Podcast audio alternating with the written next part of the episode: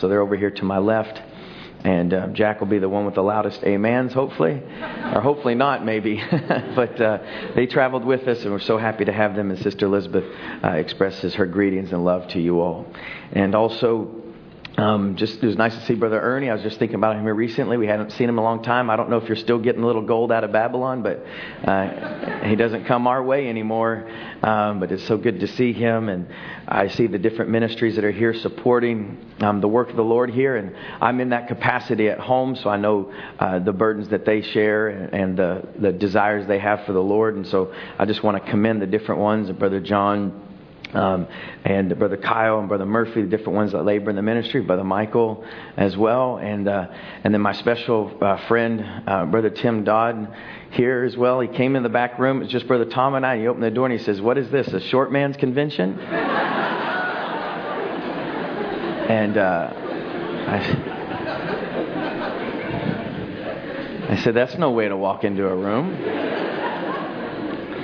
So the video room was calling down, and I answered it, and I said, "Short man's convention." And uh, I don't know if they got it, but but we we love Brother Tim dearly. He's a dear friend of ours, and so it's nice to be able to have so many friends in one place, so that when you you visit, I don't want to use the analogy kill birds, but essentially that's what you're doing. You can you can kill many birds with just one stone. You come here, but um, I'll just try to get right back into the Word. Just wanted to. I don't often uh, share personal things, and I get so focused on the the text and what I'm preaching that sometimes I'll just get up there and I'll never smile and I'll never say hello, and uh, I'm reminded of it later. So I hope I did good this time Amen. to greet everyone. If we could turn in our Bibles to Matthew chapter 11, I'd like to read um, from verses 1 to 6.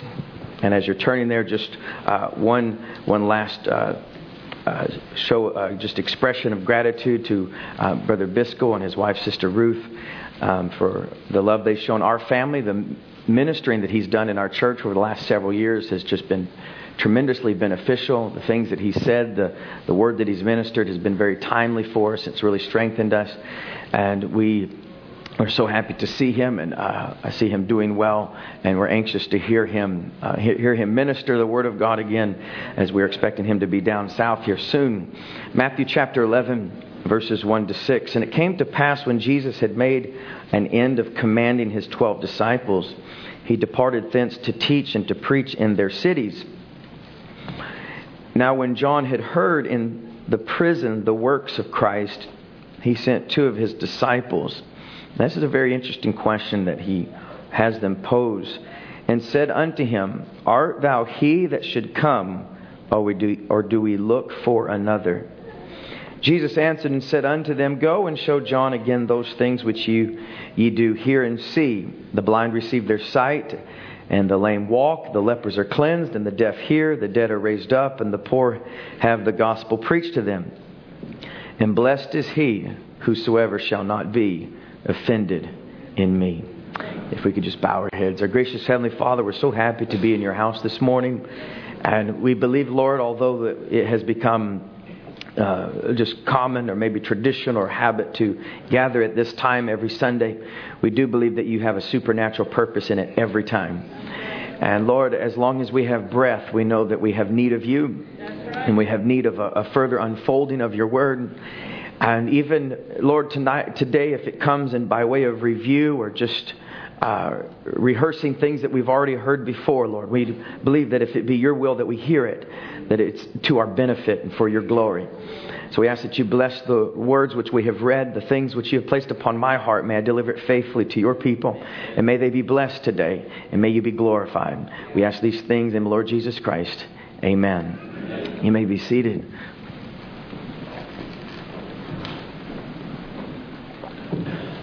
And just bear with me this morning if I'm a little nervous.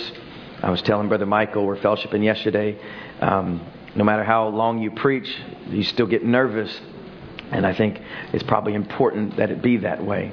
That this just never becomes something that's just old hat, and you just get up there and you can just wing it, you can just preach it. No, it's just that's uh, too sobering of a responsibility to do that. So you just bear with me today if it uh, seems a little crude.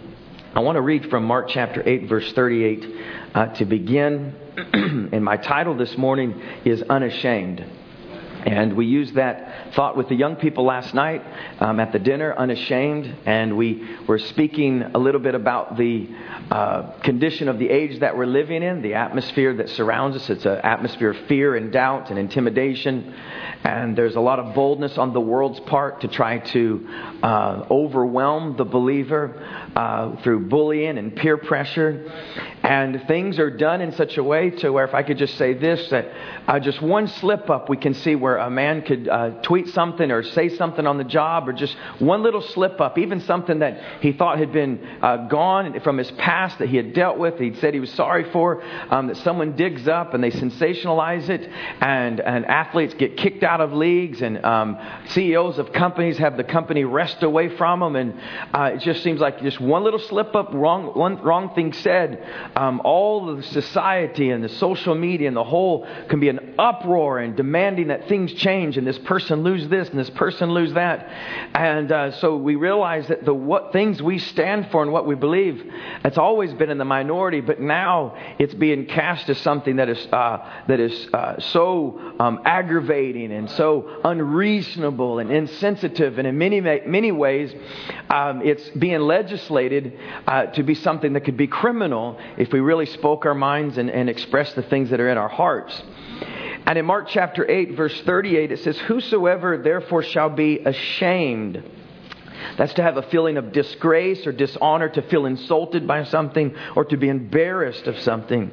He said, Whosoever there shall be, shall be uh, ashamed of me, and he says, and my words.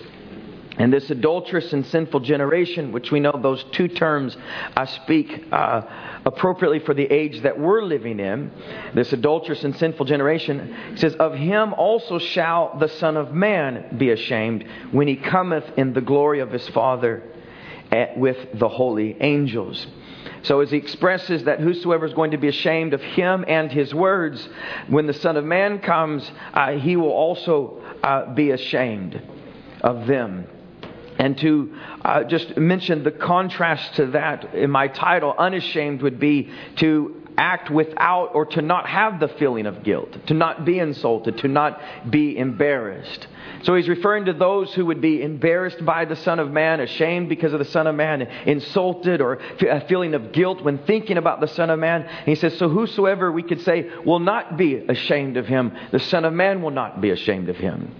And he says, ashamed of me, when he refers to himself personally. He's talking about uh, his present state uh, on earth, his ministry, uh, even his poverty and his appearance.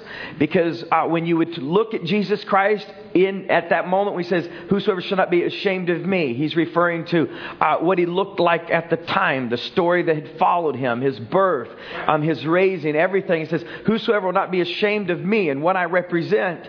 And we can look in the scripture and we can gather from scripture that there was clearly a reproach to Jesus Christ.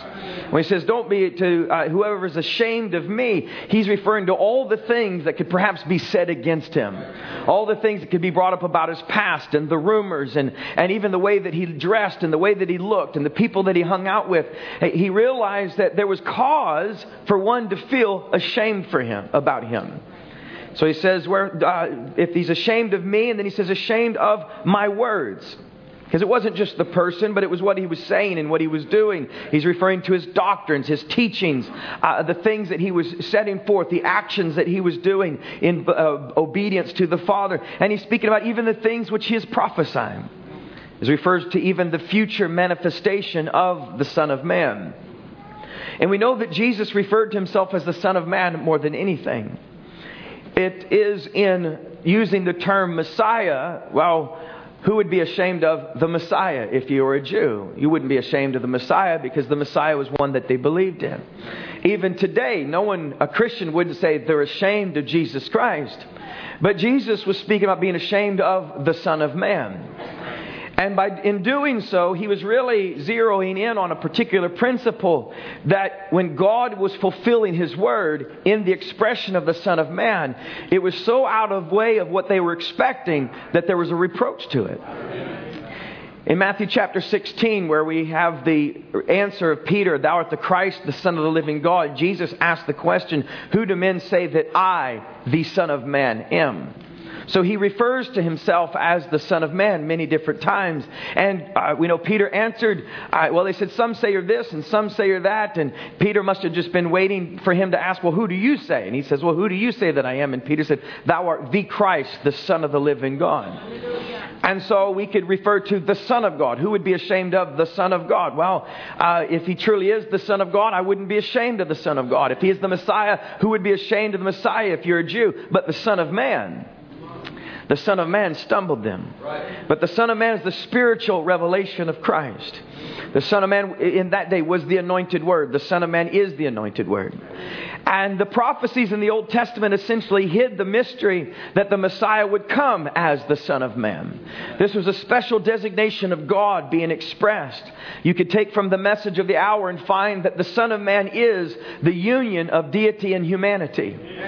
And this Old Testament hid the mystery that the Messiah would come as the Son of Man. They thought, Son of God, well, that, there's going to be some splendor, there's going to be some majesty, there's going to be some royalty in the way that he expresses himself. But the Son of God came as the Son of Man, and it, it manifested to the people a union between deity and humanity.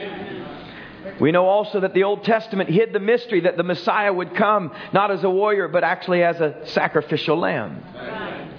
So the very prophecies of the Messiah hid um, his expression as the Son of Man, and it hid his purpose as a lamb.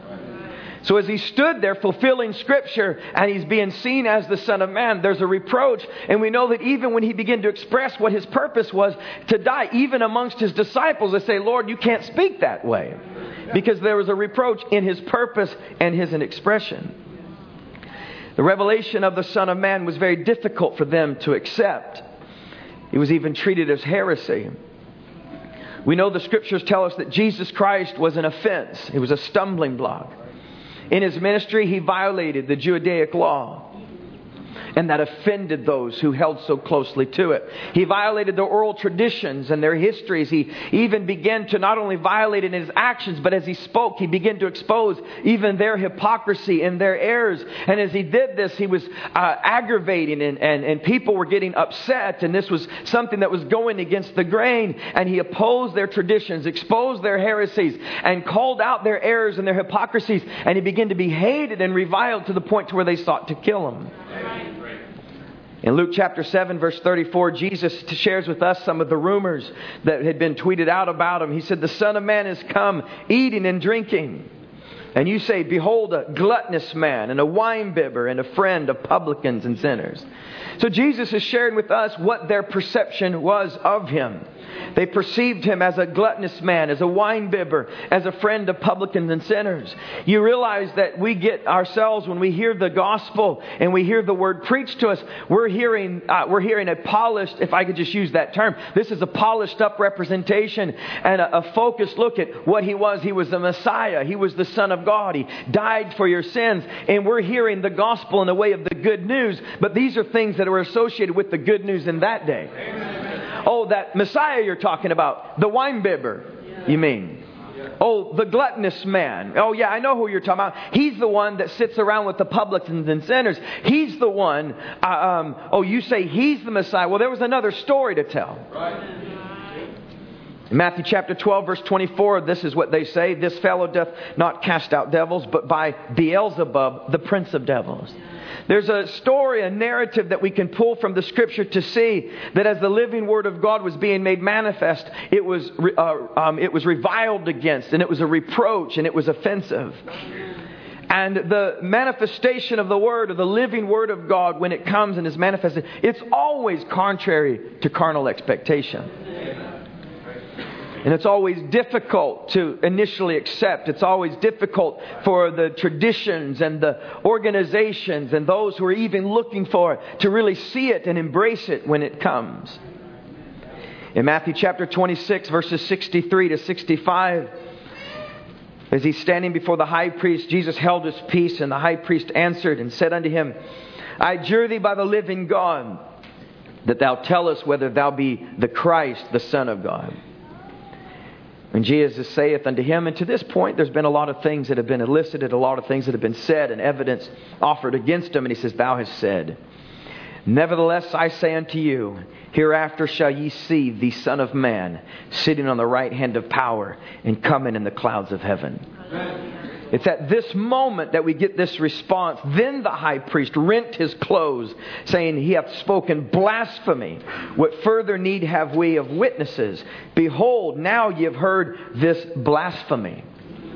It's the revelation of the Son of Man. It was Him setting Himself forth as the Messiah, being displayed as the Son of Man. This is the ultimate revelation that causes the high priest to rent his clothes and declare blasphemy and be uh, moved to such anger and expression of rage. It was this reference to the Son of Man sitting at the right hand of power. It is when Jesus in John chapter 6 began to say, Unless you eat the flesh and drink the blood of the Son of Man. That's what began to aggravate and separate and cause many to walk away. And in today, even today as it was then, it is the revelation of the Son of Man that is rejected. It is the revelation of the Son of Man that is controversial. It's the one that inspires madness and will inspire murder. There may be a lot of reasons given, but ultimately you must understand that it is the revelation and the expression of the Son of Man that is hated. In Luke chapter 6, verses 22 to 23, I'll just say it now. I forgot to look at the clock, so I won't look at it again. Luke chapter 6, so you just tell me when I'm done. Luke chapter 6, verses 22 to 23. Blessed are ye when men shall hate you, when they shall separate you from their company, and shall reproach you and cast out your name as evil. For whose sake? The Son of Man's sake. Not even the Lord Jesus Christ's sake, not for the Son's sake or the Son of God's sake or for the Lord's sake, but rather for the Son of Man's sake. For this way that He fulfills Scripture, for this way that He expresses Himself, for this way that God desires Himself to be known. That when the Son of Man comes and makes Himself known, you blessed are you when they hate you and separate you and reproach you and cast your name as evil because you're identified with the Son of Man. It's even a phrase that to the Jews at the time, they would not have readily used it to eh, speak of the Messiah. They would not have used it to speak of the one that was to come, but it was something that he was happy to identify himself with. And so in that expression and in that fulfillment, there was a reproach, there was a hatred, there was a casting out as evil, and it is the same today. Yeah. He says, Rejoice ye in that day and leap for joy. It's the believer's exercise program. He says, For behold, your reward, if you could just hold that in your mind and remember that, your reward is great in heaven. For in the like manner did their fathers unto the prophets. They've always rejected the prophets when he comes. It was uh, what the, prophets were never just uh, um, uh, uh, broadly embraced and everyone accepts it and everyone agrees. There was always controversy. Even in John, they agreed that well, some agreed that he was a prophet, but they could never quite place it. They're always looking for the words to fall to the ground and find reason to not believe them. They're always examining and testing and trying to find some way to say, well, this man isn't a prophet because it just was contrary. The human mind is opposed to God. It's an enmity to God. So when God would speak by the mouth of a prophet, immediately the human mind began to calculate and think, well, how can we reject this? How can we disprove this? How can we figure out a reason why we don't have to listen to this guy? They've always rejected the prophets. And so he says, if they hate you, separate you, reproach you, and cast your name out as evil for the Son of Man's sake, think about the reward that will come to you because they've always done this to the ones that God sends. And I, I realize that as believers, that we, it's, it's not habit, perhaps it's something that some of you have never even done, but we haven't fully tried to understand the controversy of Jesus Christ. But there is a controversy of Jesus Christ. Jesus Christ is controversial. When you see him in his context, when you see him in his word, when you see him for what God made him to be, he is controversial. And the reality today is that people want a Christ without offense. They, they want a gospel without offense. And I know that it's hard to imagine the shame and the reproach for the cause of Christ when you could just think that there's over a hundred million Christians that would also claim Christ. It's hard to think that there would be a reproach for Christ because in our minds we think the reproach for Christ, well, a reproach for the man who came uh, on earth and died for our sins and shed his blood for our sins, and in him we have atonement. rose again on the third day, and there he is, uh, seated at the right hand of the Father, making intercession for us. Well, if we just phrase it that way, well, there's not any Christian that's offended by that. But you have to realize that's the Instagram post of Jesus. And that's what people want today. They want an Instagram Jesus. They want, uh, they want a picture with the filter on it. They want it to just capture a moment. Well, this is the Son of God who died for your sins. And, and they want you to believe in that because it's easy to believe in that and uh, and I and you it just could uh, embellish this thought quite further in terms of what uh, what I mean by an Instagram Jesus. Uh, you find many times people will take a picture on Instagram, and when you see it and you look at it, I say many times that's a gross exaggeration, under exaggeration. It's many, many, many, many, many, many, many, many, many, many, many, many, many times people take pictures and post them on Instagram. And when they do this, what you get is just a moment that's been carefully created. Yeah. Uh, someone will take a picture of uh, something that they baked, a nice meal or a pie, and you look at it and you're like, oh, that just looks beautiful. Look at the crust, and look at the lighting, and look at that nice little gingham towel they had laid under there. And oh my goodness, where did you get that pie plate? Anthropologie and in your mind, the candle. Did you see the candle nearby? And everything that's running through your mind, you're like, that's just absolutely gorgeous. It's amazing. I want that pie. You have no idea how that pie tastes. You don't know the reality of that pie. And what you don't see is the mess that it took to get that pie. You don't see the labor, the work, and what it takes, and, and but yet it's just a snapshot. And listen, that's what the world represents in social media. The world's just showing you a glossed up image of worldly things. And you don't see the heartache and the sorrow and the bitterness and the pain that comes with it. When you see those things, don't lust for it. Don't long for it. The vacations, they post a picture on the beach and, oh, that's amazing. You didn't see the wide angle lens shot. You didn't see all the hours in Photoshop they spent getting rid of all the other people in the background of the photo. And this is what they, the very same thing they've done with the gospel. They tried to create a Jesus without offense.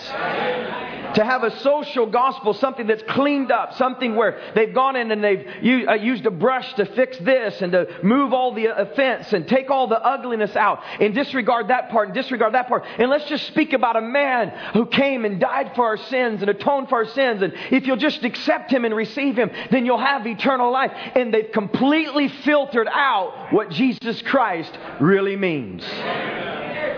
Because the true word is always offensive. And the Son of Man, which is Christ, always carries great offense, always carries great controversy. Paul, when he wrote in Romans chapter 1, verse 16, he says, For I am not ashamed of the gospel of Christ. For it is the power of God unto salvation to everyone that believeth, to the Jew first, and also to the Greek.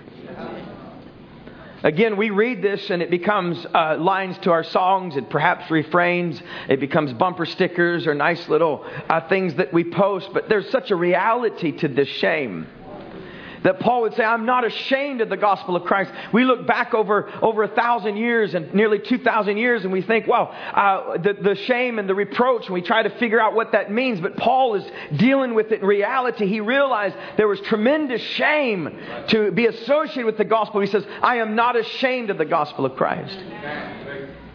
He says in 1 Corinthians chapter 1 verse 23, but we preach Christ crucified. Now, notice that in doing so, he's not just preaching a Christ resurrected or a Messiah or a, the Son of God. He's saying we preach Christ crucified. That would have had to been the most damning and most, uh, the greatest criticism that could have been alleged against Jesus' ministry. Well, you heard how he died, right? He died a common criminal. Yeah, you know that, that Messiah you told me about, that one that you said we should go here, the one that was performing miracles, when it really came down to it, he couldn't even save himself. Right. Died upon the cross and nailed to a cross. They didn't even nail the other ones to the cross. They just bound him to the cross. But this guy, he had the, he was rejected. They traded him for Barabbas. What does that tell you? He was actually sent to the Jews, and the Jews to whom he was sent, you say he was sent to the Jews, he was traded for a Barabbas. And so Paul doesn't avoid the controversy. He says, I actually preach the crucified Christ. I actually preach this one that was rejected by the Jews. I'm not trying to shy around that. I'm try, not trying to gloss that up. I'm not trying to skip that part. So, well, let's just disregard that part. Let's talk about how he said, Love thy neighbor as thyself.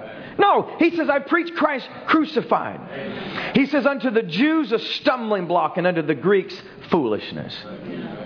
And if you go back and look in verse 17, he's preaching, he says, the cross of Christ. And when he refers to the cross, I think he refers to it again in verse 18. When he says cross, to us, the emblem isn't what it meant then. By cross, it means the ugliness of it.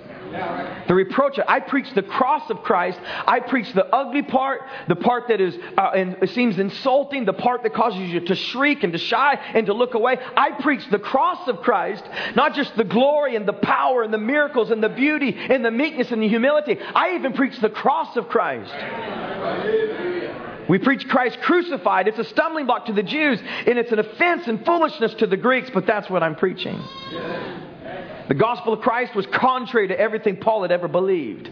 That's true. Everything Paul had studied, had labored for, had fought for, had represented himself of. When he came to see the gospel of Christ, it destroyed everything that Paul was. Yet he was unashamed. Jesus Christ was the manifestation, the culmination, and the climax of the Jewish faith. They existed and they lived believing that one day God would send them their deliverer, send them their Messiah. When the moment Jesus Christ came, John makes the introduction. That was essentially the finishing of the Jewish faith. Right. That was it. It was everything they existed for, was for that moment. The expression of everything they believed. And just as Jesus Christ was the very fulfillment of the Jewish faith, this message holds the fulfillment of the Christian's faith. It holds the fulfillment of the church's hope of the return of the Messiah. And if I could just take some time to eh, look at the ministry of Paul to better understand what I'm trying to emphasize today on being unashamed. We probably don't think much about the controversy of even Paul as we spoke of the controversy of Christ. I could have spent more time on the controversy of Christ, but I wanted to look at the controversy of Paul because perhaps this will help us understand and relate better. There's controversies when it comes to Paul's ministry. There's even contradictions when it comes to Paul's ministry. But we don't think about them because he's been canonized in our Bible. Yeah, right. He's in our Bible, so we don't look at his ministry critically and we don't even look to compare and try to look at Paul's life in the way that perhaps an unbiased viewer would or one who knew him at the time would think. Who are you talking about, Paul or Saul here? I just want to know who we're talking about. Well, Paul is Saul. They're the same person. They're the same person. And that would carry with it something. And there'd be a way of looking at his ministry in light of here is Paul now advocating for Jesus Christ. And so Paul would have a particular reputation. Jesus Christ had a reputation. And there would be an impression that people would get by this one Paul, even speaking about this one Jesus Christ. And listen, it's not the warm, fuzzy feelings we get today when we think about Paul preaching about Christ. And if I could somehow help you, and I realize this is kind of uh, almost dangerous territory in a way to do this, but I want to begin to look critically at Paul's ministry. Because we don't think of the, uh, the gospel of Paul as being controversial because it's in our Bible, but Paul's gospel of Christ was controversial. Even within the Christian church. We can even find that in the New Testament what Paul's preaching is tough to deal with. Peter writes in 2 Peter chapter 3 verses 15 to 16. He says an account that the long suffering our Lord is salvation He says, even as our beloved brother Paul, also according to the wisdom given unto him. So now Peter is acknowledging that there's been God given, God has given Paul insight. According to the wisdom given unto him, hath written unto you. So we could think of the many letters that Paul has written. And he says, as also in all his epistles, speaking in them of these things, in which are some things hard to be understood. Peter walked with Jesus Christ, knew Jesus Christ, had prophecy spoken over him by Jesus Christ, saw him in his uh, trial, in his scourging, in his passion. That he saw him hanging on the cross. Uh, he fled in fear and visited the tomb that was empty. Jesus came and visited Peter. There's so many things that Peter could stay, stand there. If someone knew Jesus Christ, if someone knew his ministry, Peter, you could gather from the Gospels, was a disciple of John and had seen and heard and been taught and began to follow. He had understood the ministry of Jesus Christ from the one who was called to introduce him, having been introduced to him, having walked with him, saw him through his entire ministry. If anybody could preach Jesus Christ, Peter could, but yet here's Paul speaking things that's hard for Peter to understand. And he's acknowledging it. And he's saying that this is wisdom that's been given to him, godly wisdom that's difficult to understand. He says, "They which that which they which are unlearned and unstable wrest."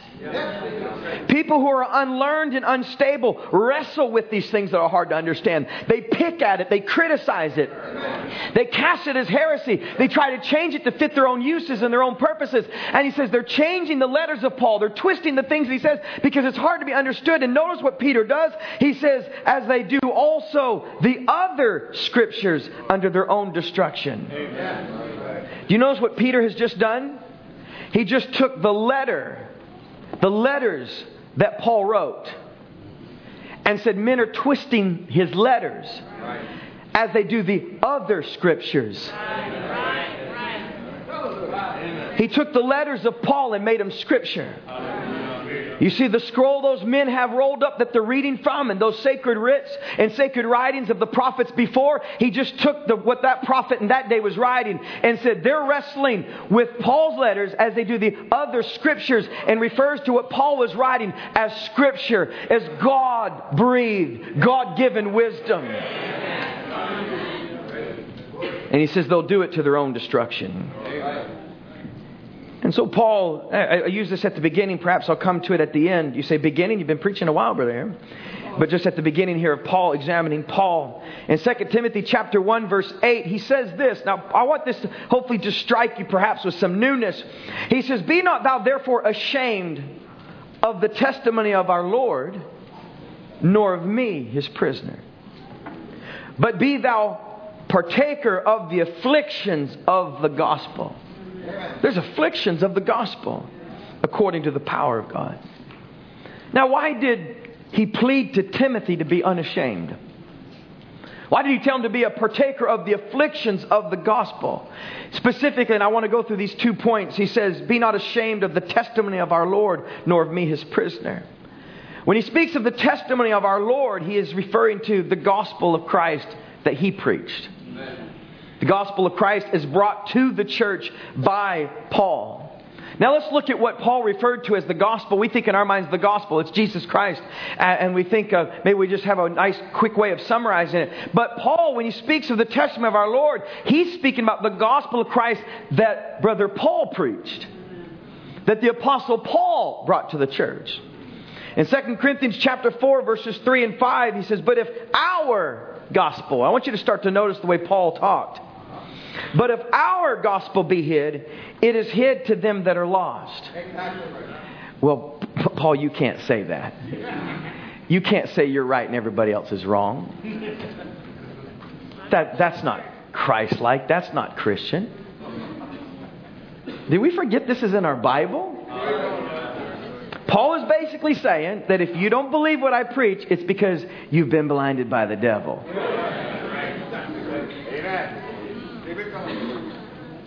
But if our gospel be hid, it is hid to them that are lost. In whom the God of this world hath blinded the minds of them which believe not, lest the light of the glorious gospel of Christ, who is the image of God, should shine unto him. For we preach. So notice it was the gospel of Christ, not this general consensus that everyone had agreed to that Jesus Christ was the Son of God who was to come into the world and die for our sins and resurrected on the third day. He's not referring to what people might have in the Instagram version of the gospel, but he's saying our gospel that I preach. For we preach not ourselves, but Christ Jesus the Lord, and ourselves your servants for Jesus' sake. Amen. And he's saying, Those who do not receive and believe what I teach are blinded by the devil. If you didn't believe Paul's message in his day, he would have said, Well, you're just blind. That's what Paul would say. You're just blind. Well, I just don't see it. Well, it's because you're blind. The devil's blinded your eyes. I don't agree with it. I think it's wrong. I think you're twisted. I think you're perverted. I, I don't think that's what Jesus Christ meant. I'm just going to stay in the safety of the red letter. And, and, and Paul's saying, Well, you're just blind then.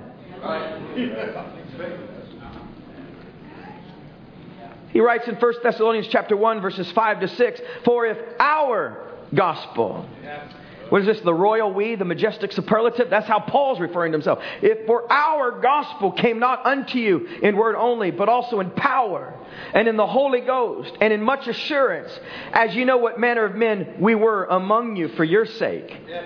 And ye became followers of us. He's not ashamed of that. He, he, he's not saying, he's not, uh, perhaps if one was writing this, he says, oh no, scratch that. That might seem, uh, people might take that the wrong way that they're following a man. He says, no, you became followers of us. He said, be ye followers of me. He says, you have many teachers, but only one father. And he's referring to himself. He said, you became followers of us and of the Lord. Implying that you wouldn't be following the Lord if you weren't following me. If anybody's wondering, I'm just reading the King James Bible this morning. If somebody this morning just said, Siri, I, I, want to stream a church service, and this was the first thing that came up, and they're just clicking it and they're streaming this live, I'm just reading from the Bible.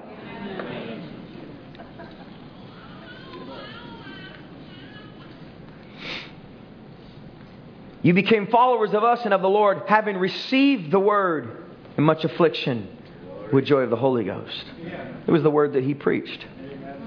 He writes again to the Thessalonians in 2 Thessalonians chapter 2, verses 13 and 14. But we are bound to give thanks always to God for you, brethren, beloved of the Lord, because God hath from the beginning chosen you to salvation through sanctification of the Spirit and belief of the truth. And then notice how they came to that, whereunto he called you by our gospel. Right. He called you to the sanctification of the Spirit. He called you to the belief of the truth by my gospel. You came to this belief. You came to the sanctification because I preached it to you.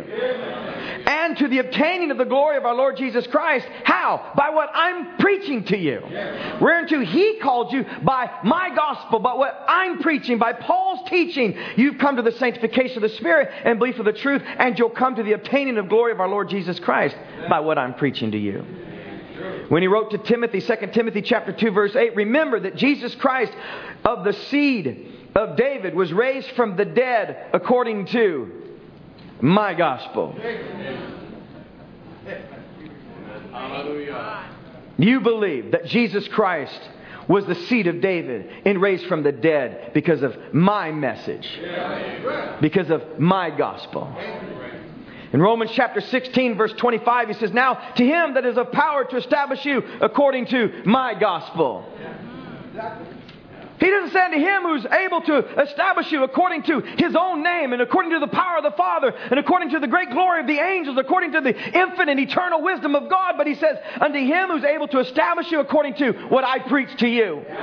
My gospel. And the preaching of Jesus Christ, he says, according to the revelation of the mystery. Because by the way, you can't know what I'm preaching unless God reveals it to you. Oh, and what I got, I got by revelation of a mystery that no one else knew about. So what I'm actually sharing with you is not something everybody else knows, but it's given to me and I'm sharing it with you. And that's how you can be sanctified. And that's how you believe. And that's how you're being established. According to the revelation of the mystery, which was kept secret since the world began. Paul had a secret message, he had a secret gospel, he was sharing things that nobody else knew. When he says my gospel, he's speaking of the revelation of the mystery of God, which no one else knew until it was received by him.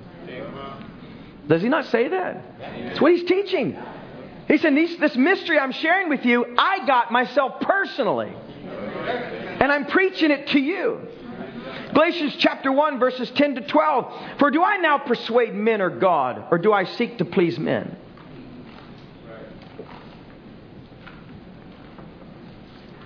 For if I yet pleased men, I shall not be the servant of Christ.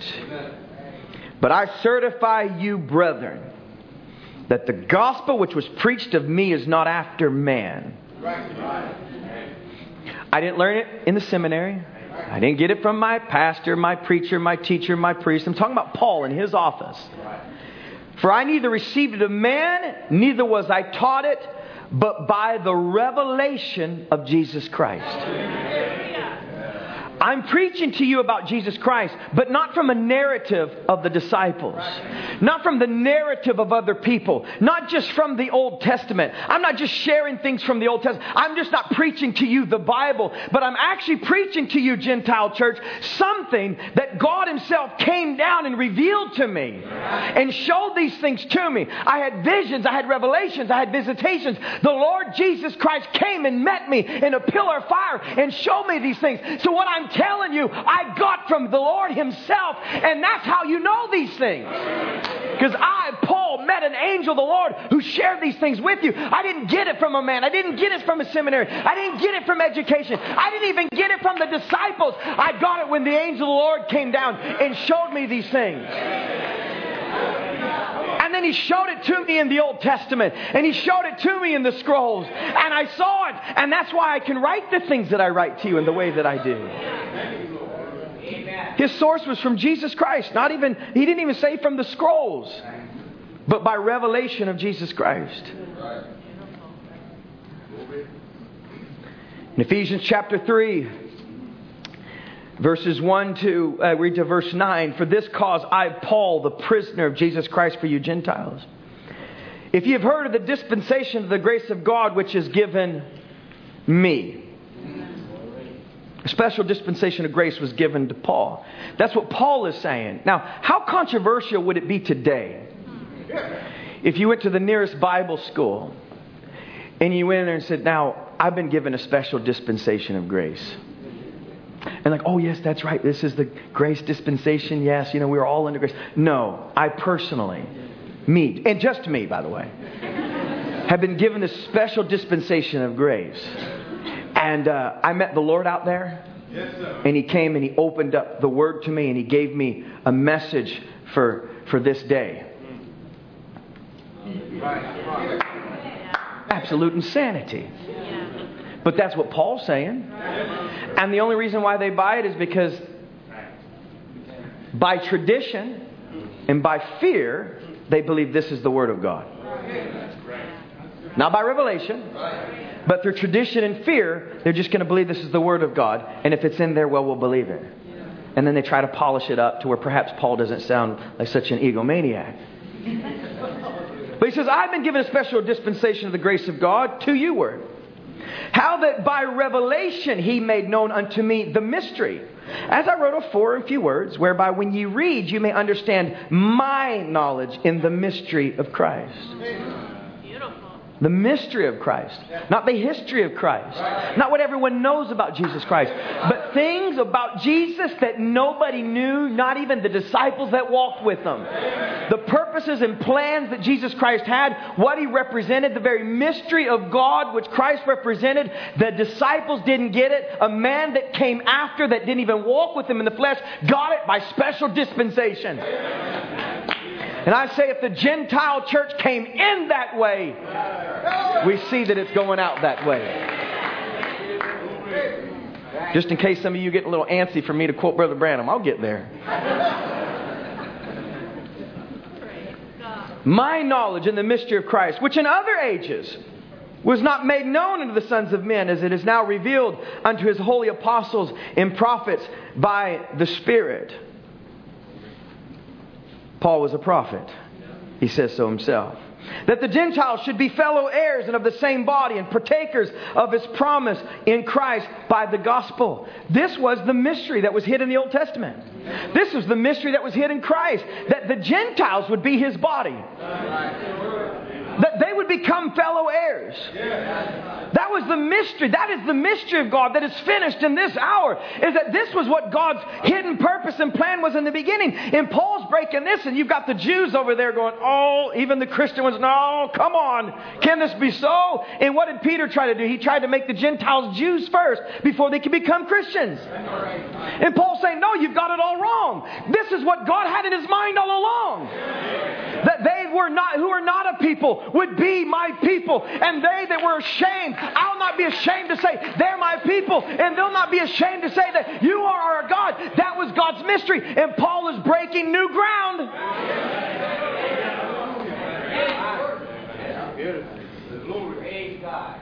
Gentiles, fellow heirs of the same body, partakers of his promise in Christ by the gospel. He says, Wherefore I was made a minister, according to the gift of the grace of God given me by the effectual working of his power unto me. And then he gets humble. Who am the less than the least of all saints? Is this grace given? That I should preach among the Gentiles the unsearchable riches of Christ, and to make all men see what is the fellowship of the mystery, which from the beginning of the world hath been hid in God, who created all things by Jesus Christ. The mystery of a Gentile bride, the mystery of a Gentile church would still be hid had it not been for the ministry of Paul.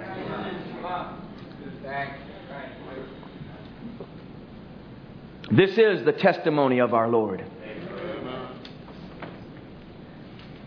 He says, Don't be ashamed of the testimony of our Lord. He says, Nor of me, his prisoner.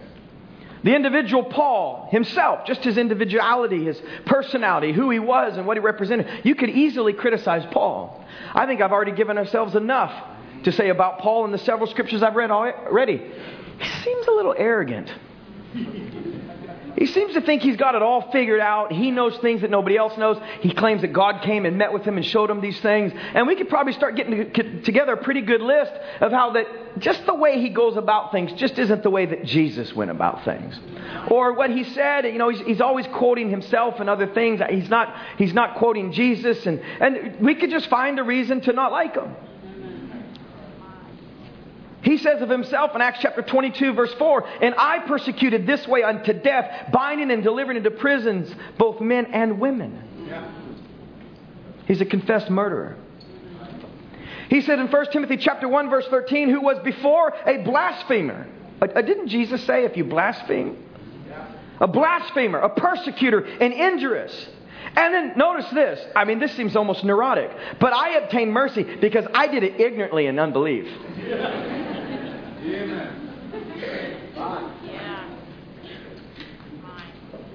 Don't get me wrong.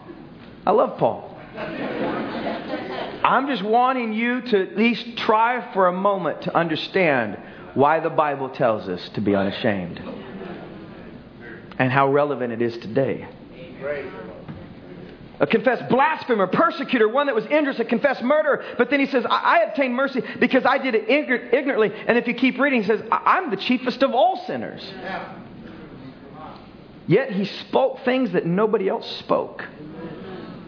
Yet with this resume and this past, he withstood the disciples and made claims and taught things and presented things that didn't even have the support of the Old Testament, didn't have to feel obligated to pull things out and to cross reference and to quote and pull these things in. He just said it as from the Lord.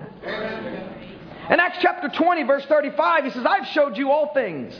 How that so laboring you ought to support the weak and to remember the words of our Lord Jesus Christ, how he said, It is more blessed to give than to receive. Would anybody show me where Jesus said that? The only place you'll find it in red letter in your Bible is when Pete, Paul said it. It's not a record of Jesus saying it. You actually find that Paul, in essence, was pretty much always doing this, saying things that weren't found in the red letter. I maybe say this: there's actually a uh, a group, a branch of Christianity, but those that believe because of these things that I'm. I, these are things I just found that this I, I didn't research it. I didn't want to be poisoned by perhaps the different things that they might say about it. But there's a group of people that believe that Paul is the Antichrist, but yet they're Christians. They believe in Jesus Christ. And they believe in the Bible, but they believe that the letters of Paul were actually Satan's attempt to slip into the Christian church and hijack the gospel away from Jesus Christ. And you know why they believe it? Because they're just being honest when they look at what Paul says and what Jesus says and like, listen, Let's just use a little bit of intellectual honesty here. Paul's not dovetailing with what Jesus taught. Paul's not dovetailing with what the gospel that Paul that um, Jesus uh, was representing, and in doing so, they look at it with a, a perverted mind, just a carnal mind, without inspiration, because they're blind and they reject it and say this is the Pauline uh, doctrine and there's Pauline Christian. They just reject the gospel of Paul because they think it's so contrary to what Paul, what Jesus was teaching. And here he puts words in Jesus' mouth that we don't know he said. because it's not recorded in the Gospels. He says he has visions and revelations, and he has, says, Have I not met Jesus Christ our Lord? Claims to have even met him. In 1 Corinthians chapter 11, verse 23, he says, For I have received of the Lord that which also I delivered unto you. Not by narrative, not by historical account, not by record, that the Lord Jesus, the same night in which he was betrayed, took bread. And if you take the account of the communion and what Paul expresses to the Corinthian church and how they ought to do communion, and you compare it to what the literal account was of Jesus when he gave the communion, Paul is adding to the communion. He adds that you ought to examine yourself, the, the, the aspects of being unworthy. He adds, adds aspects of tarrying one another. And you go back and you look at what Jesus did, and none of that is found in there. It's a little bit more simple when Jesus got said it. But when Paul gets a hold of it, my goodness, you got to examine yourself. And this is why many are sick and sleep among you, because they haven't examined themselves. And when you all come together, don't come to eat and be a glutton, but eat at home and then come and let it be sober and tarry one for another and wait. And then everyone come together. Oh my goodness, just complicating the Christianity. Christianity. It's complicating Christ. Can't we just believe Jesus and everybody just love Jesus and just show me that shadow of the cross and just lay in the shadow of the cross? Paul, you're making it too complicated. I got to examine myself and I got to do this and I got to do that. This is Paul. I can just hear some people in their condos, just ripping pages out of the Bible right now. Oh, I knew I didn't like this guy.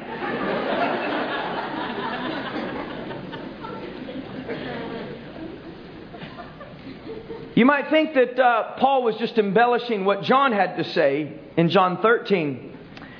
Paul wrote his letter in 50 AD. John didn't write John 13 till 90 AD. And Paul's saying, I got this from uh, this I received from the Lord. He's told me how you should do communion. He preaches marriage and divorce in 1 Corinthians chapter 7 verse 10 and unto the married I command yet not I but the Lord let not the wife depart from her husband. When he does so, he doesn't say this is what Jesus says. He does not say this is what the disciple says. He does not say this is what the Old Testament says. He says God told me to tell you. I command, yet not I, but the Lord commands you, because the Lord met me and told me to tell you this is what you should do. Does not quote Jesus, does not quote the disciples, does not quote the Old Testament. Everybody comfortable?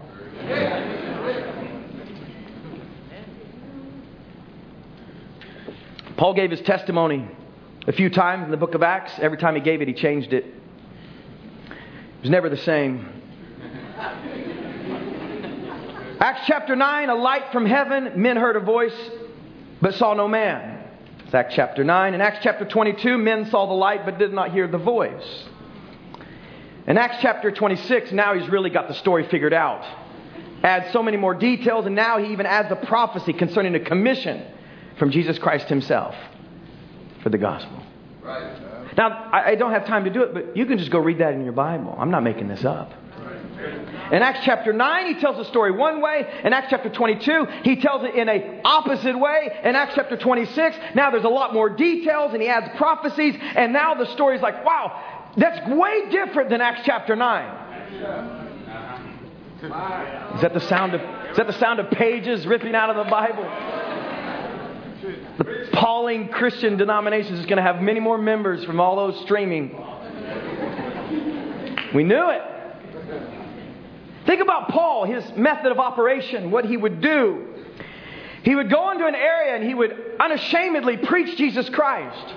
Boldness, preaching Jesus Christ in contradiction to the established thoughts and religions. And what he would do is he'd preach Jesus Christ so boldly that he would stir up hatred and bitterness, and everyone would pick up their arms to kill Paul. And what he would do is he'd sneak out of town just in time to escape with his life and leave the followers behind to be punished. Every time Paul did it, go preach, everybody get mad, kill him, kill him, kill these Christians. The Christians are like, we'll die for the gospel. And Paul's like, Paul always escapes with his life, and the believers get beaten up. They get stoned. They're the ones dying. And the suffering says, What happened? Uh, Paul came in town. He preached. We had a great revival. Next thing we know, we're all getting beaten. We're dying. We're so happy to die for the cause of Christ. Like, where'd Paul go? Where'd he go? He left in a basket. He ran down the road. he got away with it. That's the kind of guy you want to follow? Yeah, we're having uh, brother so and so in for some meetings. You better get ready for the beating. You're get stoned and gonna lose your property, and he's gonna make it out just in time. You think it was a conspiracy? Paul meets up with him beforehand. Now, this is what I'm gonna do. I'm gonna preach these things, get him all riled up, and conspiracy theorists, you know how they are. And uh, so I'm going to get these things going. That's going to identify who the Christians are. And then as soon as we know who they are, you pretend like you're going to kill me, and I'm going to run away, and then we got them. So Paul was just a spy. He never stopped hunting Christians. This was just his way of getting them out in the open. As a lawyer, I could make a strong argument that that's the case. I'm telling you. He was a murderer, a troublemaker, a boaster. It doesn't seem humble to me if you read it just uh, uh, with an unbiased view. He constantly points to himself and his ministry. This is him, the prisoner that he says you should not be ashamed of. There's great cause to be ashamed if someone just put the wrong spin on it. Romans chapter 2, verse 16 In the day when God shall judge the secrets of men by Jesus Christ. We believe that. But he says, according to my gospel. 2 Corinthians chapter 11 verses 4 and 5 For he that cometh preacheth another Jesus whom we have not preached. So if they're not preaching what I, Paul, preached, or if you receive another spirit which you have not received, or another gospel which you have not accepted, you might well bear with them. Right. For I suppose I was not a whit behind the chi- very chiefest apostles. Amen. Could any of us get away with saying that to anybody? I mean, as ministers, we're in a ministry. I mean, hey, I'm not a whit behind anybody. Yeah, that's, that's my status on Instagram. Not a whip behind Brother Biscoe. Uh, could you imagine anybody saying that? No. But Paul, he just said it. I, I, was not a whit behind the very chiefest apostles. And he was right. I guess if you, if you got it, you can brag about it a bit. He's saying that if you preach a Jesus that I haven't preached, he's worried about that. He says, I'm not a whit behind the very chiefest of the apostles. Is he alluding that perhaps maybe one of the apostles might preach a Jesus that he hasn't preached? And you better make sure what they preach lines up with what I'm preaching because I have the message for this day. I'm the one that's breaking the revelation. I'm the one the Lord met in a vision and by a pillar of fire and is commissioned to bring a message to the Gentiles. And they better line up and get behind me. That's exactly what Paul is saying. In Galatians chapter 2, he actually rebukes Peter for being the reason that people are walking disorderly. I imagine your Bible actually has a heading. I don't know what it is in the King James, but it says, Paul rebukes Peter. Paul's charge against Peter. Paul stands down Peter. Paul puts Peter in his place. Come up with a new tongue twister. In Galatians chapter 2, verse 6, he talks about how he met with the disciples Went to Jerusalem and met up with them. He said he met them once, came back 14 years later to meet with the disciples. You know what he said? They didn't add nothing to my understanding. Amen. I went to a minister's meeting where everybody who was with Jesus shared things and taught things and had sessions, and with everything they shared, added nothing to my revelation. I might start needing a little bit more amens if you can give it. Because if, if I'm going the wrong direction here, you guys just can get real, real quiet, and I'll finish. And we'll talk about it later. Galatians chapter 1, verses 6 to 9, he says it this way I marvel that ye are so soon removed from him that called you into the grace of Christ and to another gospel. I wonder who the him was. Yeah which is not another. In other words, not another gospel of Christ. But there be some that trouble you and would pervert the gospel of Christ. There's some that trouble you and try to pervert you from what I'm teaching. And from the revelation I brought to you as the Lord Himself gave it to me. And they're troubling you by using stats and statistics and other scriptures and other thoughts and other ideas. But I don't want you to be moved from this. He says, But though we or an angel from heaven, an angel from heaven, preach any other gospel unto you than that which we, the royal we, the majestic superlative, we could say, that I, Paul, have preached unto you, let him be accursed. You, you can't say that, Paul. Blessed are the meek, they shall inherit the earth. But he says it. He says if an angel came down from heaven and preached something different than what I preach to you, he's accursed. As we said before, so say I now again. If any man preach any other gospel unto you than that ye have received, let him be accursed. You stay with this gospel. You stay with what I taught you. You stay with what God showed me to tell you. And don't you leave it for anything. And I don't care who comes and preaches. If it's contrary to the message I'm preaching to you, let him be accursed. I'm quoting Paul. And I wish I could spend more time in, in, this, in this vein because to me it's just astounding. But Paul alone brought the full doctrine of the rapture. Paul alone is what brought and established that there would be a return of the Son of Man. Because many believe that the Lord Jesus Christ himself returned according to his promise on the day of Pentecost. Brother Biscoe probably knows some, even in this message, that preached this message, that believed the second coming was fulfilled on the day of Pentecost. And but it was Paul's ministry that established the church's hope and expectation of a returning Christ to take his bride away.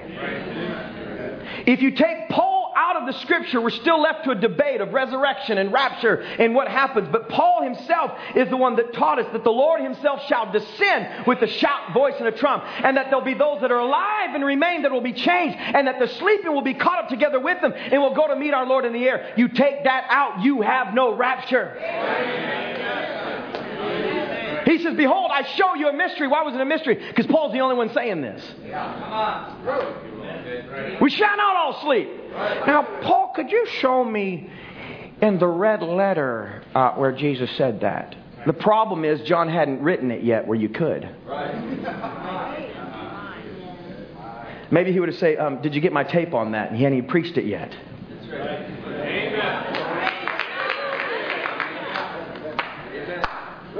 And could you imagine somebody in that day coming along, somebody like me, a little short guy, coming, leaving from a short ministers convention, and bumps into one of these big guys, one of these big preachers. Hey, did you know the Lord Himself's going to descend with a shout? Well, that, that sounds fine, short man, but uh, where'd you get that? Well, um, uh, I just, that's what I believe that the Lord's going to descend and we're going to be people that are alive. And this body's going to be changed and it's going to be an eternal body. And the people that have gone before us, they're going to resurrect. And he said, Well, that sounds real good, short man, but where'd you get that? but what would I have to say? Brother Tall Man. Paul said, The Lord Himself shall descend with a shout. And what would the tall preacher say? I believe that. Amen. Paul, because he's been established by God to be a prophet. And you would have to quote Paul to teach a resurrection and to teach a rapture. You couldn't try to just kind of bypass his authority and teach on these things.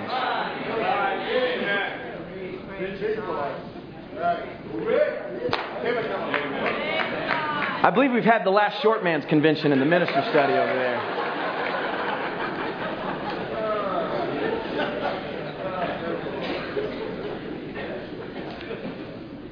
Brother Tom, don't let Brother Tim say anything behind this pulpit, at least for the next two services. Not close in prayer, introduce me tonight. Just please let me have the final word on this.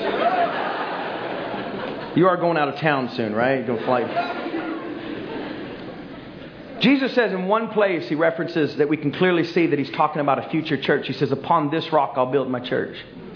Do you know it's that one phrase that Paul amplifies his entire ministry? Oh, One phrase, upon this rock I'll build my church. And Paul just goes right into there and says, There's the mystery. And he takes it, and every gospel he writes is the revelation of that mystery that God was going to build a church. Paul caught a mystery that nobody else saw. Nobody else was preaching it. He alone caught the full revelation of a Gentile bride. Not that the Gentiles would be fellow heirs and they have to come into Jewry in order to become a Christian, but that this was God's chosen people as far as his body and his voice, as far as a, a bride. If you compare the teachings of Christ to the teachings of Paul, they seem strange. What he taught was odd and different. As I mentioned before, to some, they considered Antichrist. He said of himself that he had a thorn in the flesh, lest he be exalted above measure because of the abundance of revelation. I know that there's some that take it different ways, but he even speaks about perhaps the way he's telling the story about himself being caught into a third heaven, looking beyond the curtain of time. Right. Amen.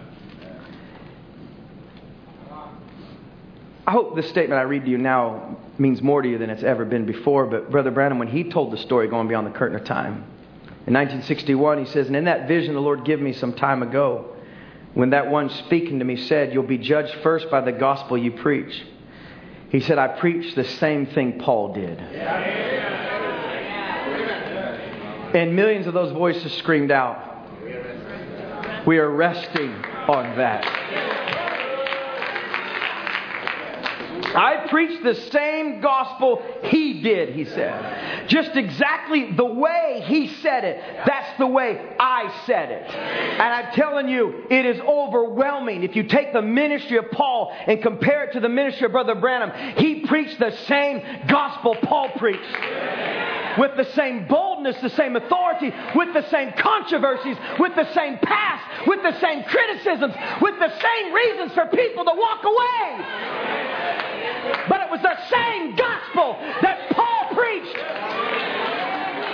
And that's the gospel I'm unashamed of. Because we know that Paul's revelation then was prophecy for today. That the mystery of Christ that Paul started is the mystery of Christ that this message finishes.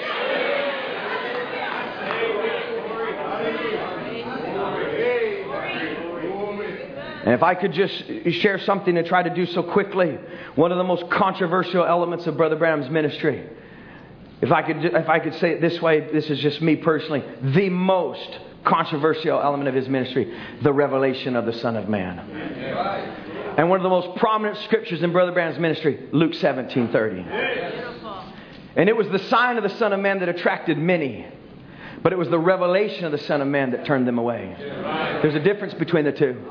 He gave the sign of the Son of Man even, even early on in his ministry. He's even demonstrating it before he even began to associate it with Luke 17:30. And then he recognized this as a sign. And then once it came to the revelation of the Son of Man, that's when people turned away. Scripturally, uh, the revealing of the Son of Man is the coming of the Son of Man.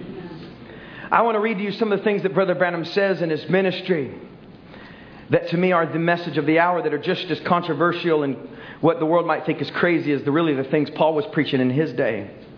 Brother Branham said in Souls in Prison, he says the seventh seal brings him back to earth.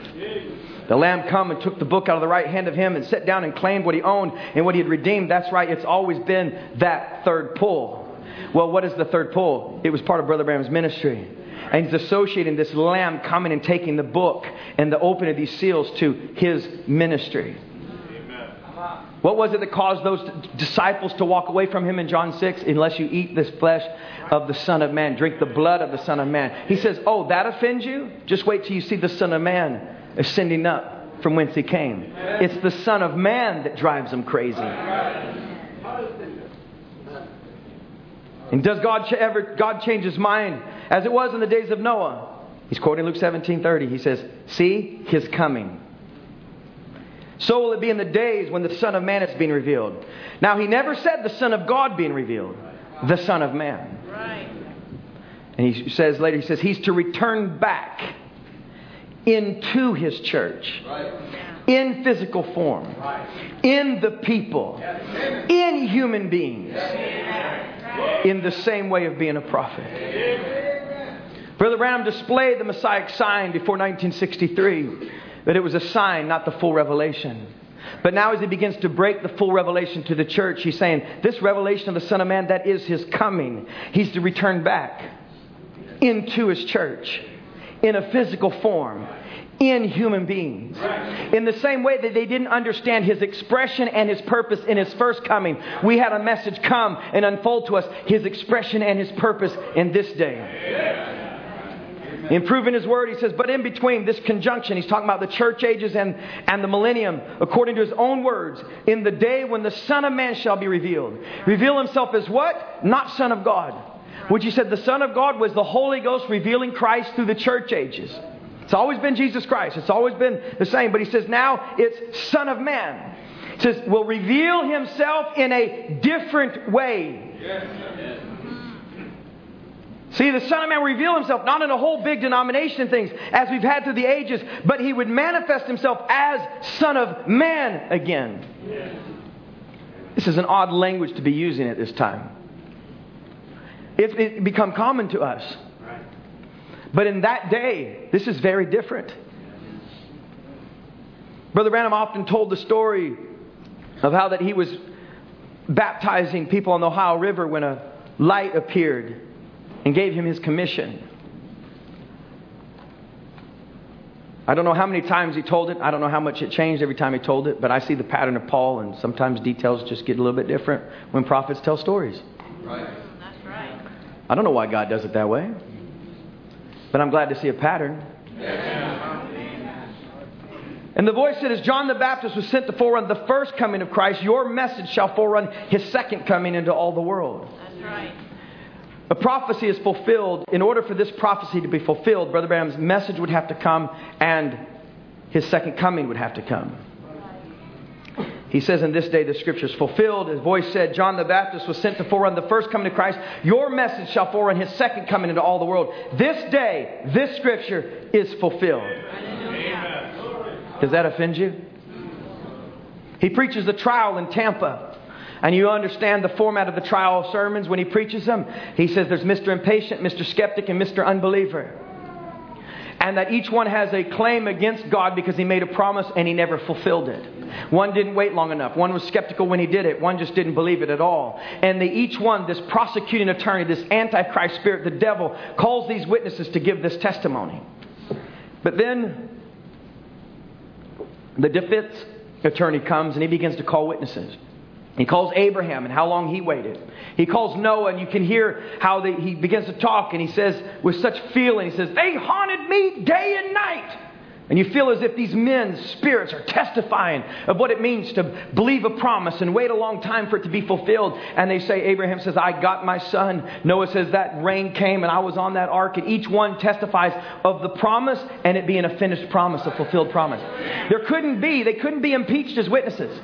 Abraham couldn't say, Well, God promised me a son, and I've been waiting now for a really, really long time, and that son's going to come one day. He could be impeached. So, what you're saying is God made a promise and he still hasn't fulfilled it. Yes, but, but, but I, I no further questions. And the jury's going, hmm. So that's exactly what Mr. Impatient said. And each one of them to give the testimony. Brother Branham's preaching. He says, uh, I, can, I, "Can I be a witness?" Hallelujah. And you want to know the promise he wants to witness to? This promise. As your ministry foreran, or as John the Baptist foreran the first coming, so shall your ministry forerun the second coming. And that, that's his promise. Yes, sir. Amen. That's right. So Brother Branham's going to be impeached, and he's not going to be a proper witness if he says, and, and one day I sure believe that, that God will do this for us if he'll allow us to. And we're still waiting and we're still looking. And so Brother Branham says, But you know, uh, let me tell you, Mr. Prosecutor, you're looking for him to come with nail scars and thorn prints. You're looking for him to come in a denominational way. You've got your traditions all figured out. You've got the way that you think the Lord's going to return, but it doesn't give such a promise. He says that he'll be revealed as the Son of Man, not thorn prints, not nail scars. And he starts emphasizing this. He's been revealing himself as the Holy Ghost to the church ages. Christ in his church in the form of the Son of God in his church, but he promised in the last days that he would come again to his church. When he comes the second time, he comes to take his bride, have a union with his bride. He said, he promised he'd come, and he said that my ministry would forerun his second coming. And he says this. He stands there and he's up there. And he says he promised to reveal himself as the Son of Man. And he hasn't left the witness stand. He hasn't had a person fill out prayer cards. He hasn't called a line. They're not plain only belief. He looks on the eye and says, There's a man sitting right here has hemorrhoids. There's a person sitting over here. They call you Daisy. Probably used a nickname nobody else knew. They call you Daisy. Only my mom and dad call me Daisy. And he starts telling people their names. He says, What is it? The fulfilling of the Word of God in the last days. He says, Prosecutor, I want you to know this is the truth. He says, God told me that 33 years ago. I've waited all this time, but it's fulfilled right here this afternoon. God keeps His Word. He's the same yesterday, today, and forever. I'm unashamed to say that I believe the Lord Jesus Christ Himself has returned in this day of here. Brother Branham's ministry became unacceptable to the non elect because of the Son of Man. In Isaiah 53, it described him in his first coming because the true uh, fulfillment of the prophecy of the Messiah is crude according to carnal expectation. No form, no comeliness, no beauty. We turned our face, as it were. Oh, that's the expression. Oh, wouldn't even look at him. Despised and rejected. And it has been despised and rejected in the promised return of the Son of Man. So he says, going back to what we had mentioned in our text,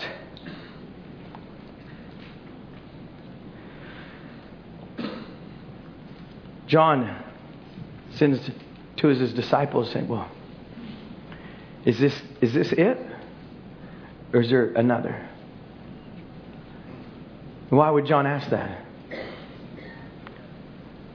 Jesus gives, tells us a little bit of insight. He says, This is what's happening. Tell him what's being done. Tell him what you see. He says, Blessed is he who's not offended in me. Blessed is he whosoever shall not be offended in me. Why? Because John was struggling with the expression. It wasn't maybe happening the way that he thought it would happen. It wasn't quite working out the way that he thought. Even when he uttered those words, Behold the Lamb of God that takes away the sins of the world. Maybe in his mind he didn't fully understand and could comprehend what it really represented, what it would mean. And many times, the word doesn't express itself the way that we expect it to. And he was wrestling with that, and Jesus says, Blessed he who is not offended in how I make myself known. Blessed are he who is unashamed when the word is brought to pass. And Brother Branham taught us, he says, As it was in the days of Sodom, God is his own interpreter, so shall it be in the coming of the Son of Man. The Spirit of God would come upon the earth in the form of human beings. God manifested in human flesh. It wasn't just revealed in Brother Branham, it's revealed in you. If I was to show anybody the revelation of the Son of Man today, here, I'd just bring him right here. Because he said, And seed is not heir with the shuck, but when you come to say, I and my Father are one in these other things, then the shuck pulls away from it. But the real, genuine bride church will bring forth the entire Word of God in its fullness and its strength. Who's going to do it? The bride does it.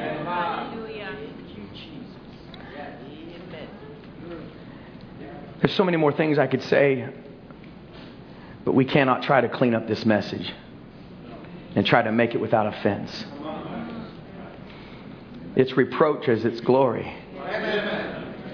It's the hardest parts of this message that make it most, its most beautiful.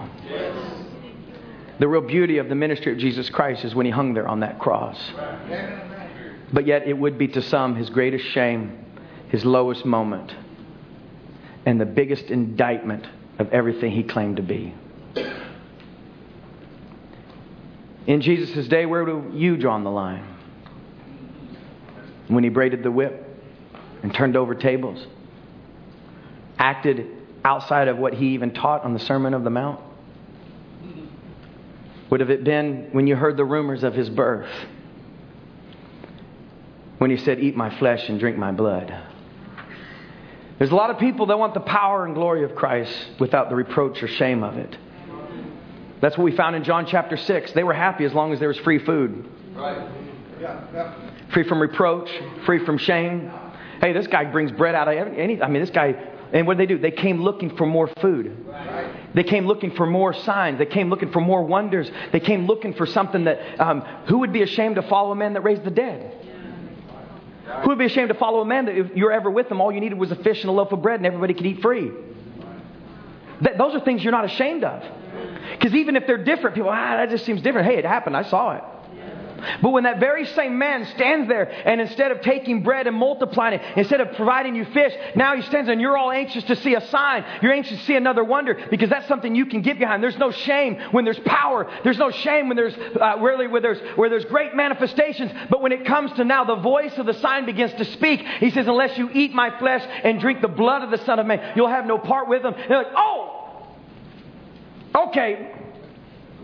All right, maybe I can just look past that as long as he starts breaking bread here soon. He said, Oh, that aggravates you. That makes you mad. And you know what? He never gives them the bread they were looking for. Right. But he gave them the bread they needed. And they one by one begin to walk away. They walk away. And then he says, Well, he turns to the 12. He says, Will you go? Peter said, Where, where are we going to go?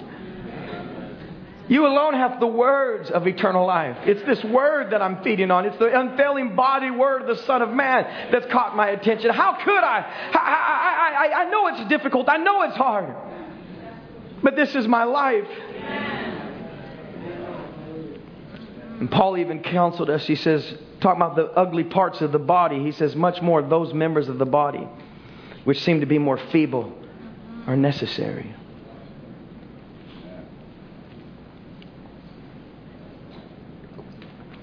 Now, do you understand what Paul meant when he said, Be unashamed of the testimony of our Lord? And we often say, I am not ashamed of the gospel. I am not ashamed of Jesus Christ. I am not ashamed of the Word of God. But then he says, Nor of me, his prisoner. We're to not be ashamed of Jesus Christ, but don't be ashamed of his prophet. Amen. I believe this message. Therefore, I'm identified with, it, with its messenger. And I am unashamed. Paul wrote Timothy there a few verses later. He says, This thou knowest that all they, 2 Timothy chapter 1, verses 15 and 16, all they which are in Asia be turned away from me. Now, if we just use the social uh, parameters we use today. That's it. Everyone, uh, there's the, there's the indictment of his ministry. Right. Everyone in Asia, by his own words, all they which are in Asia be turned away from me, of whom are Phygelus and Hermogenes. The Lord give mercy unto the house of Onesiphorus, for he hath refreshed me, and was not ashamed Hallelujah. of my chain. Onesiphorus was not unashamed of that time Paul shook the serpent off into the fire. That time that Paul uh, was escaped with his life here, where Paul did this and Paul did that. It wasn't those things. He wasn't ashamed of the chain. The thing that indicted him. The thing that held him down. The thing the world put on him. He's like, I won't even be ashamed of that. You think about it, there's Paul imprisoned in a cold dungeon, behind bars or chained up and locked up like a common criminal. He's facing a cruel and shameful death. Just imagine him. We read, we read about Paul's ministry, but look at how it ends. Everyone in Asia has left me. He's chained up. He's facing death. His health is failing him. You even find he writes somewhere, Brother Branham talks about it. Says, He had the, the coat I left. Would you bring it to me? Couldn't afford another one? I could just imagine. In Asia, it began to, the rumors begin to spread. You hear about your prophet? He's been imprisoned in Rome. He's facing death. After all his preaching, after all his believing, after all his exalting, after everyone's support, after everyone rallied around him, this is his end.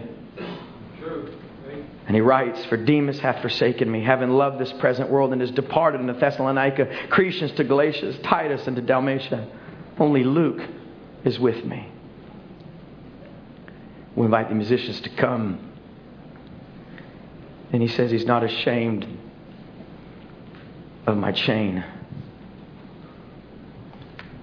Could we say that about this message? Amen. I'm unashamed of even the chain. Brother Branham tells a story in The Great and Mighty Conqueror. I think it's fitting. He says, One time, not long ago, there was a girl who'd went off to college, and she was a lovely little girl. And he says that she's coming home, and he makes reference to the fact that she was coming home with a lot of her college ideas with her. And he says, Maybe you've got a lot of church ideas in your head. And he says, Well, get rid of them. It's the best thing I know. So this train stopped out front, and this girl, she had brought a little girl with her. He says, One of those little snickle fritz kind, you know, like the Elvis Presley type. So it was in the presence of this other person that she's coming back home. And he says her mother was on the outside of the train as the train pulls in, an old woman standing there, all scarred up in her face, stooped shoulders, little calico dress on, a little shawl over shoulders. And this little snickle Fritz that was with her, this other girl looked down and said, Well, who is that miserable, ugly looking old wretch? He says, Well, you know, it embarrassed the girl so much. She said, I don't know because she was just so prissy and had so many worldly ideas in her head, and it was her own mother. Right. When she got off the train, the little old mother run to throw her arms around her, and she said, Oh, darling, God bless you, your little sweetheart. She turned her back, and started walking away, as if she didn't know her. She was embarrassed because her mother was so ugly. It happened to be the conductor on that train knew the story, and he walked around and he put his hands on the little girl's shoulder, turned her around before the audience, and he said, Shame on you, shame on you. I seen the time that your mother was ten times as pretty as you are. I lived in the neighborhood. You were a little baby and you're upstairs in your crib and your mother was hanging clothes in the backyard and all of a sudden the furnace caught fire and the entire house was in a blaze. And when your little mother run along and knew you were in the upstairs there, they screamed and tried to grab her, but she jerked and what she had off, and she run through those blazes up on the stairs and pulled her clothes from her body and wrapped you in it. And there, come back through the blazes, packing you, and fainted in the yard with you in her arms. She took what, what would have protected her and protected you. This is the testimony of my life. The reason you're pretty today that's the reason she's ugly. And you mean to tell me you'd be ashamed of those scars of your mother? What I have today, I have by the grace of God. And it's because God gave a dispensation of grace to a messenger. And well, the reason why this church is pretty, the reason why we have what we have today is because someone suffered for it. And the ugliness and the pain and the suffering and all the horrific parts and all the uneasy parts and all the difficult parts are there to make us beautiful. That's the reason you're pretty today. The reason she's ugly, and you mean to tell me you'd be ashamed of those scars of your mother? He says, I think today if Jesus bare the cross alone and all the world go free, there's a cross for everyone and there's a cross for me. If Jesus was considered Beelzebub by the world and he was laughed and scoffed at and hung on a cross and made a shame for me, I'm more than happy to bear the reproach of his holiness. Call me a holy warrior, whatever you want, whatever remark you want to make, that doesn't stop it a bit. I'm only happy this morning that in my heart the resurrected Christ lives and reigns. I'm one of his subjects, and I trust that you are too. I'm unashamed. If you could just bow your heads, if musicians want to play something.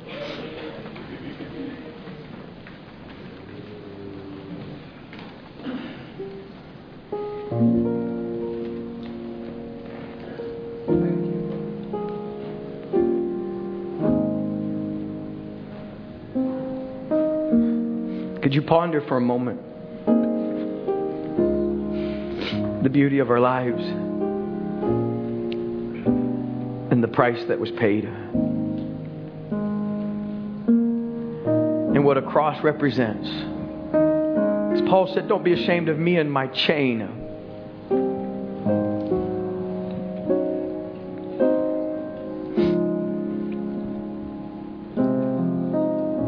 There's a chain that comes with the things we believe that the world puts on us. But I'm unashamed.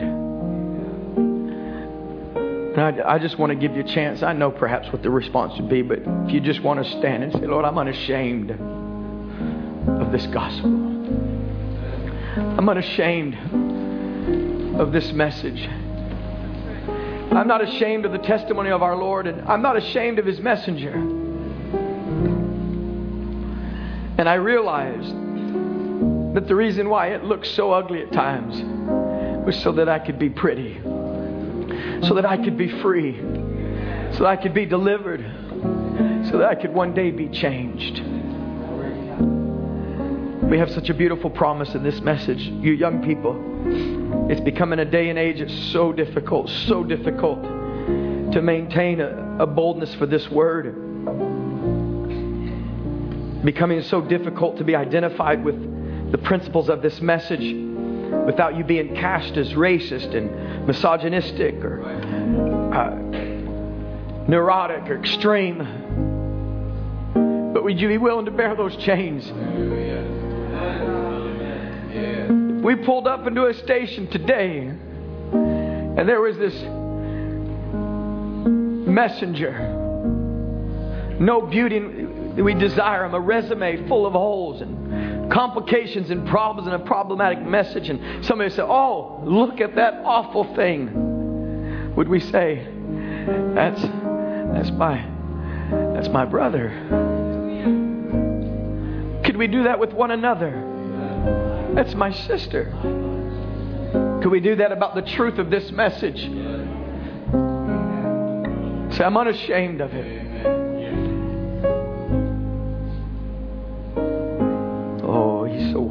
To us. I just want you to ponder these things. And so I'll cherish the old. Let's just do it worshipfully now. Lift our hands to Him.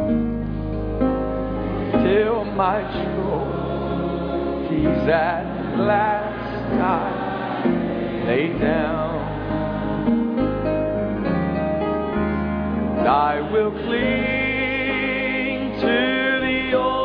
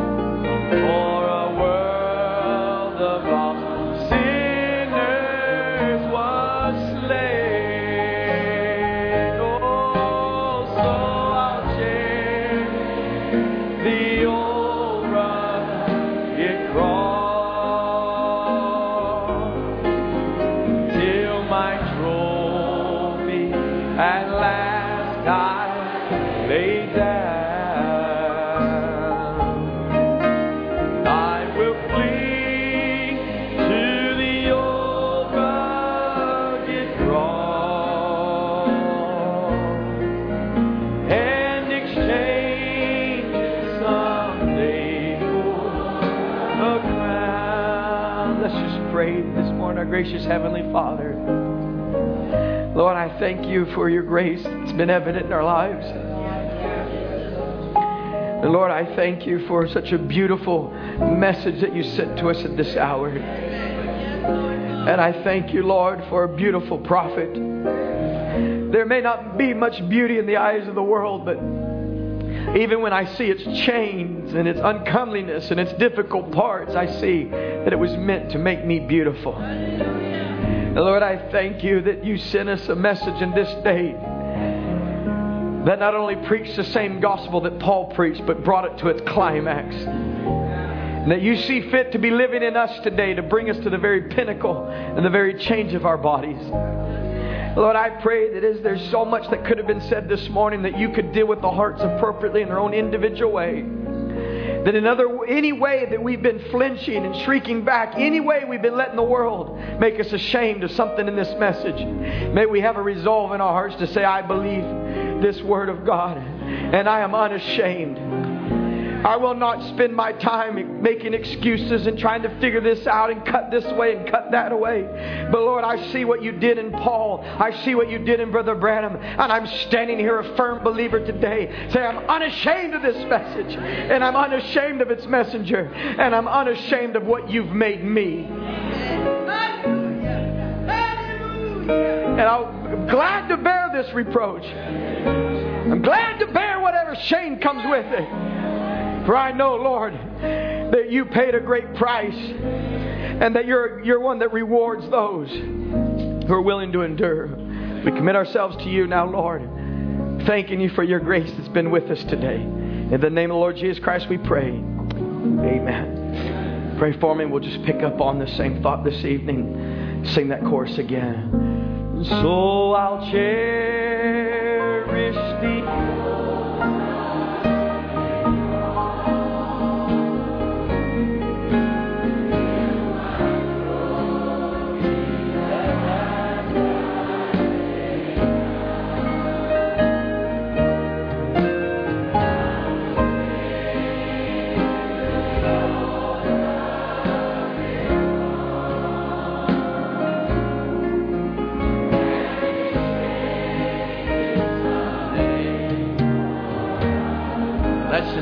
First verse one more time.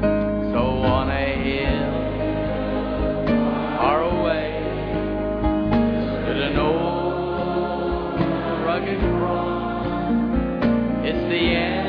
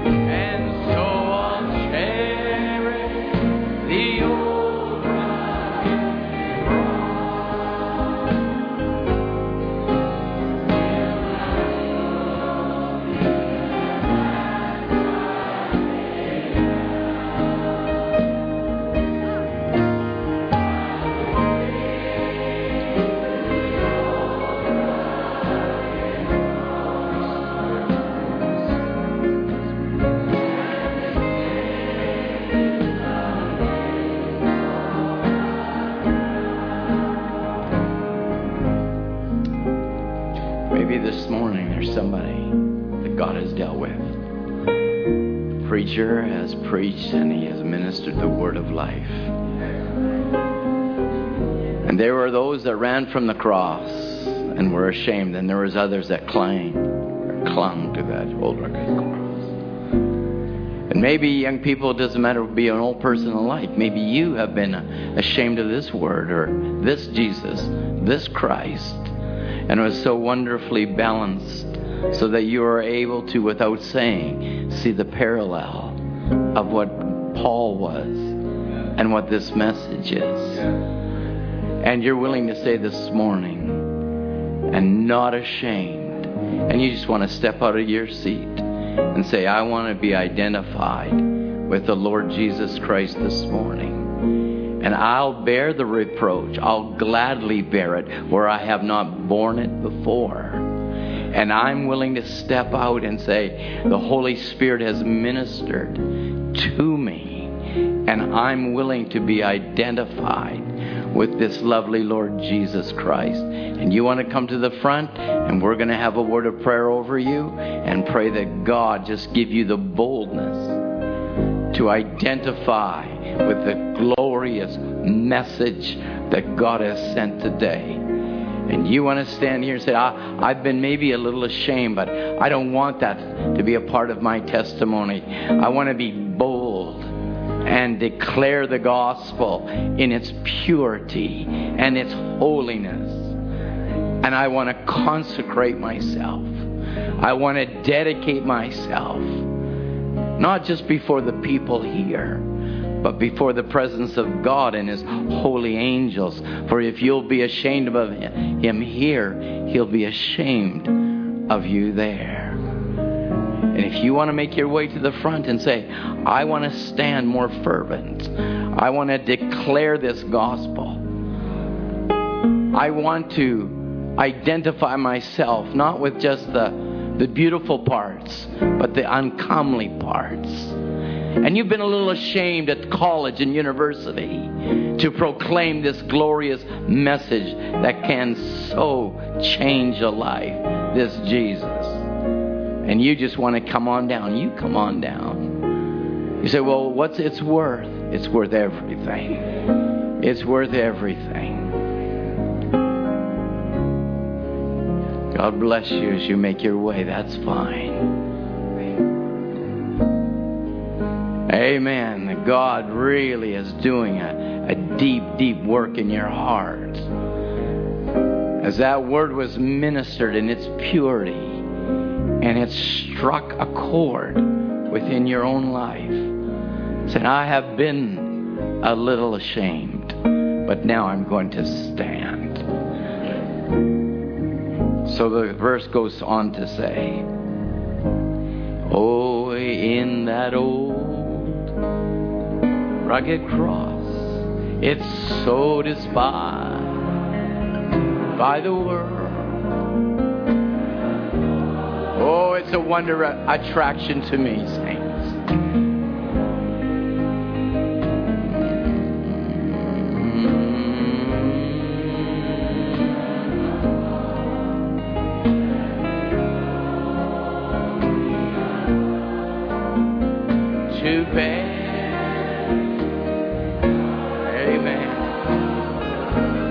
God bless you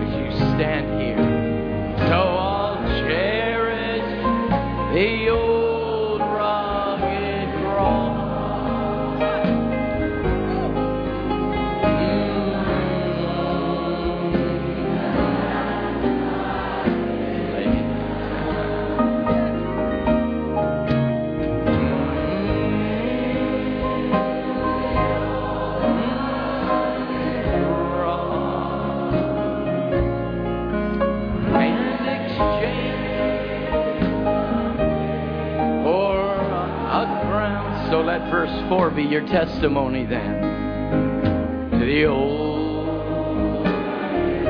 Let's be true. Mm. It's shame and re- Is that your testimony this morning?